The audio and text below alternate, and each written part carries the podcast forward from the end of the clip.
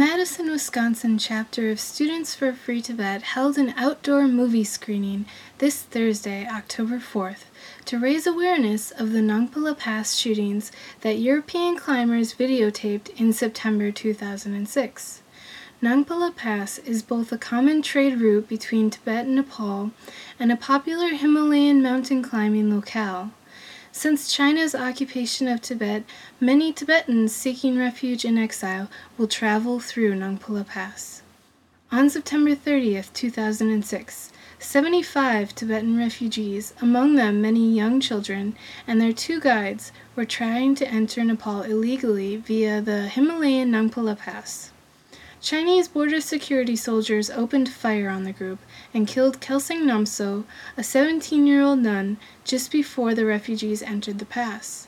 Kunsang Namgyal, a 23 year old man, was hit in the leg twice and then taken away by the Chinese border police and is believed to have died later. The Chinese claimed that their soldiers fired in self defense, but the video shot by the European mountain climbers shows that is a lie.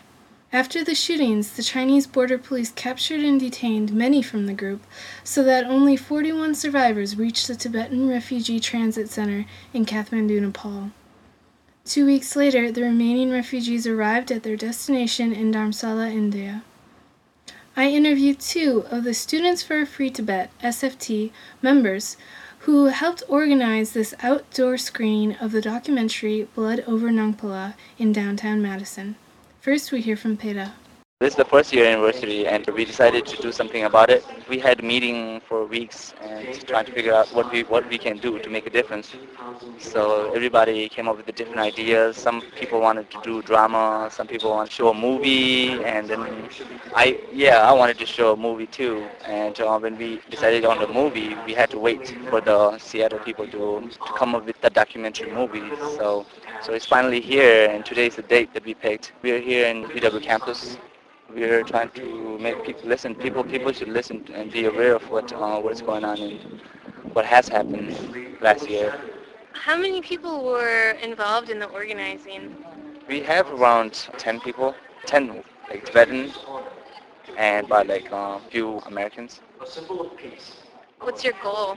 Well, our goal is not that hard to achieve because um, we just want any everybody to be aware. That's about it. I mean, like making people hear the the honest and what is true and what is like um, what has been happening for past 50 years since Chinese took over country and um, giving Tibetan people such a hard time. And many people died in Nangpala Pass, you know.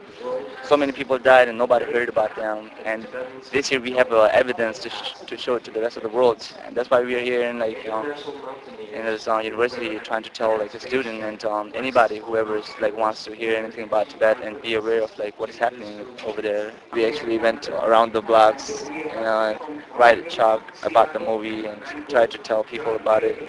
How many uh, Tibetan community members are here? Well, about like five or six. I'm not. They're not much, but because I mean, like, we we try we try not to get involved with Tibetan community this time because we are doing it separately for for the for the Tibetan and some different time, and they'll be able to watch it with us, and we will do a skit, and we will do a fundraising, and we will do. I mean, like this year we're thinking about making a big difference, you know. I mean, this majority of Tibetan and uh, this, they seem like you know they want to get involved in this um, SFT, and I hope that we will achieve what what we want to do, and. Uh, we actually SFT is one reason what like makes Tibetan people come together in here in this little small community here in the United States, Madison, Wisconsin. So you're planning on holding a second event? Yes, indeed, actually, and uh, this time it's going to be only for Tibetan. I mean, like you know, for um like parents and elder people who doesn't have much time to come to the university in downtown because most of the time they have a work and we're going to have to pull like uh, this this event in some weekends or where more people will be able to make it. You know? Okay, we have you such a hard time here because you know like we only have time from five to seven to show the movie, and we have a projector and screen and everything ready, and sound system and everything that we needed. But the problem is that it's not dark enough to like to watch it. So the screen seems like nothing on there, but actually there's a movie playing. So it's because of the sun problem. So we need the sun to set so it will get darker so everybody will be able to see what is going on, not only here, what is what has happened. Have you ever organized an event before? No, never. This is probably my. Oh, actually, um, back then in high school, we do everything by ourselves, and uh, we were like the first group actually came up with like Tibetan dance uh, group here in our community, and we are the first people. Now we have influenced so many younger generation, and now like even the kids like uh, like just been recently born and it's hard like you know hardly can walk, but they're still practicing Tibetan dance. So I think yeah, we, we made some difference like back then in high school. But this is like probably one of the first time you know that I got involved with SFT and. Um, what we are doing is something that you know like that getting involved with everybody different race here in university and uh, students other SFT members at the event were handing out leaflets to give passerby more information about the Nongpala shootings. We hear now from Tenzin. Well, we're trying to get some words out about Nongpala Pass shooting last year that happened September 30th of 2006, and we're just trying to show what actually happened at the Mountain Pass. I've been handing out a lot of uh, flyers, uh, almost about 150 so far. There are quite a few people actually watching, but there's a few Tibetans here as well to support us, which is good. I try to get as many words out as possible, but I guess it worked somewhat. How do, do you think this is a successful event and why? I would say yes and no. Our main target was to, actually our goal was to show it in a big projector screen, but apparently it's not dark enough right now, so it's not working, but as a flyer wise, it's going great. We have made about 400, 400 or so copies of flyers, and we're almost done with all the flyers. So that means 400 people at least will be known about this event. Have you ever organized an event about Tibet or anything else before? I haven't personally organized anything, but I have attended a lot that has been organized. So no, I haven't. How did you find this organizing experience? Oh, it's tough, I tell you. would you do it again? Oh, definitely, yes. It is. It is a great experience, though. Yes, I would do it again if we had a chance. Is there anything else you'd like to tell the public? Yes. Just watch out for 2008 Olympic in China. Next, I caught up with two foreign exchange students who had stopped, Lars from the Netherlands and David from Denmark. Their friend was too involved in a conversation with an SFT member to comment. I was on my way to have a meal, and uh, we come here. We came by and we were listening. We heard the noise, and we just stopped and see what's going on here. So. What do you think about what's going on here? Well, now you know it's uh, about uh, having more awareness about the Tibetan Tibetan uh, situation that it's uh, occupied by uh, China by force. Tibetans are trying to get their own land back, like uh, the real sovereign state. They're about letting the, the world know and start and here then in Madison to to tell people, yeah, that China is not listening. So have you ever heard of Tibet or the situation before today? Uh, actually, I did. Yeah, yeah. Uh, there was, I think it was also the movie that from uh, Seven Days in Tibet. It does. It, it's yeah. I, I've seen that one, and so you know a little bit what happened and uh, you know you heard a lot about it. it actually, I'm from the Netherlands, so I, I heard a, a, also a lot about it in the news. I don't know how much it is in the news here, but uh, we we have a lot of uh, news about that also, and like important people are uh, famous people are uh, pro free Tibet and stuff. So yeah, I know a little bit about it. Yeah. So do you think this event, this movie showing, is effective, or is there something else that should we should be doing here in Madison? I don't know uh, how much people were here in uh, like in the beginning. I don't know how long are you uh, since when you were showing this movie, but uh, other things about getting more awareness. Um, that's a good question. Yeah, because I know that they're doing a lot, uh, like flyers also, but also websites I know about, and uh, it's very uh, a very big organization behind it. So I don't know what there are, what kind of things, better things there are about uh, of getting more awareness. I think we we have like like commercial infomercials about the situation also in the in the Netherlands about that. So I think that's the strongest medium. So this this is all. Yeah, this is good, but uh, television, of course. Yeah. How long have you been in the U.S.? Five weeks now. And during those five weeks, have you run across any mention of Tibet or Tibetans? No, in the U.S. No, no, it's five weeks. No, no, I haven't. Sorry. Do you think that you're better informed as your U.S. counterparts? Uh, I don't know. Um, I know a little, or I know like, I don't know how much an American knows, but I know that the average American knows less about the rest of the world than people from Europe. So I don't know in how far they know about Tibet. Probably not not that much. How are you liking Madison? I like it here. Yeah, I'm getting used to the living here and uh, uh, learning uh, a lot of people and nice classes. So nice going out here. Nice people, nice girls. okay, and you are? I'm David. Okay, and w- were you? Are you friends with Lars here? Uh, yes, uh, I have to uh, admit that.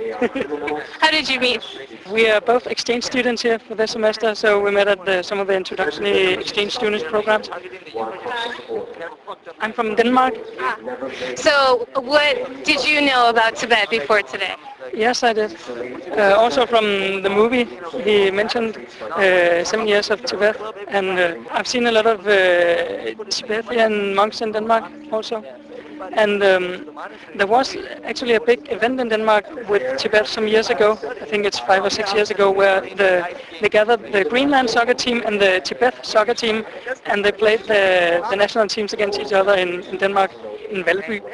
Um, and that was uh, mentioned a lot in the press, and I think that's a way of getting focus on the problem uh, politically, because you you can inform about it in, in doing an active event.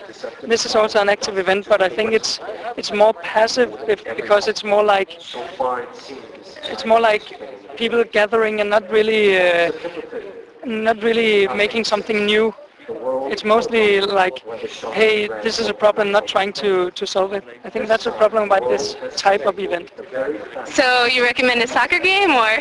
Not necessarily, but think outside the box, do something new, do something actively, and maybe do something that is not directly connected to the problems, like not trying to directly put focus on the problem, but by, yeah, for example, playing a soccer team that people would look um, on this soccer game and they themselves have would have to in their head to to think about hey why is this a political issue because oh it's because Tibet they're not a nation and why are they not that when they have a soccer team and like a whole uh, a group of people claiming to be uh, from Tibet why can't they have a national team so so I think that was a really good way of uh, of focusing about the problem. Have you watched the whole documentary, or have you been talking?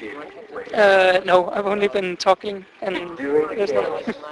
Do you think, well, from what you've seen, do you think it's powerful or good or bad? What do you think of the, the video? Um, it seems um, maybe pretty powerful because it has uh, like a, a good voice speaking, uh, but I think it's still a little too light to be seeing the movie with this yeah, technology set up. But, but I think the problem could be that people just passing by would not get like the whole thing out of the movie. You, you would have to stop and and look, and that's hard if you have people walking by being busy. It's a good idea to make some kind of event, but I don't think it it is so powerful as it could have been if it was arranged in another way. Doing something actively uh, that can be published in the media, maybe gathering all the Tibet uh, students here at Madison and doing something together instead of just uh, focusing on the problem, but doing something together that could make them remind of um, a unified uh, citizens of a country and then doing something else with that and then let everybody like the soccer game think why are they together as a country? Oh and they're not even from a country because the country has been occupied by China. Something like that would be an idea.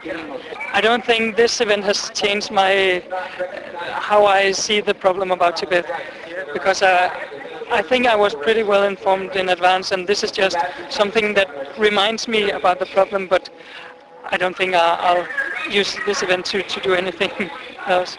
So what's your major here? Uh, chemical engineering. And what's your major? Uh, landscape architecture. Although SFT's target audience was students and passerby, some Tibetan community members also turned out for the show. I spoke with Sonamla, who came to the event with her friend. Why were you interested in coming? Because I'm a Tibetan and I want to support this cause. You, Abby, Hillary, you all are helping us Tibetans so much in our cause and if we cannot come and support you, then it doesn't look nice. How do you think that this is going? Uh, not bad. Only thing, when it gets a little darker, I hope the picture will be more clearer and then there'll be more attention. The sky did eventually darken enough so the audience could watch the entire 20 minute documentary. The tentative date for the rescreening of Blood Over Nongpala, complete with skit and fundraiser, is Saturday, November 17th. Wisconsin Tibetan Radio will update you when plans are finalized.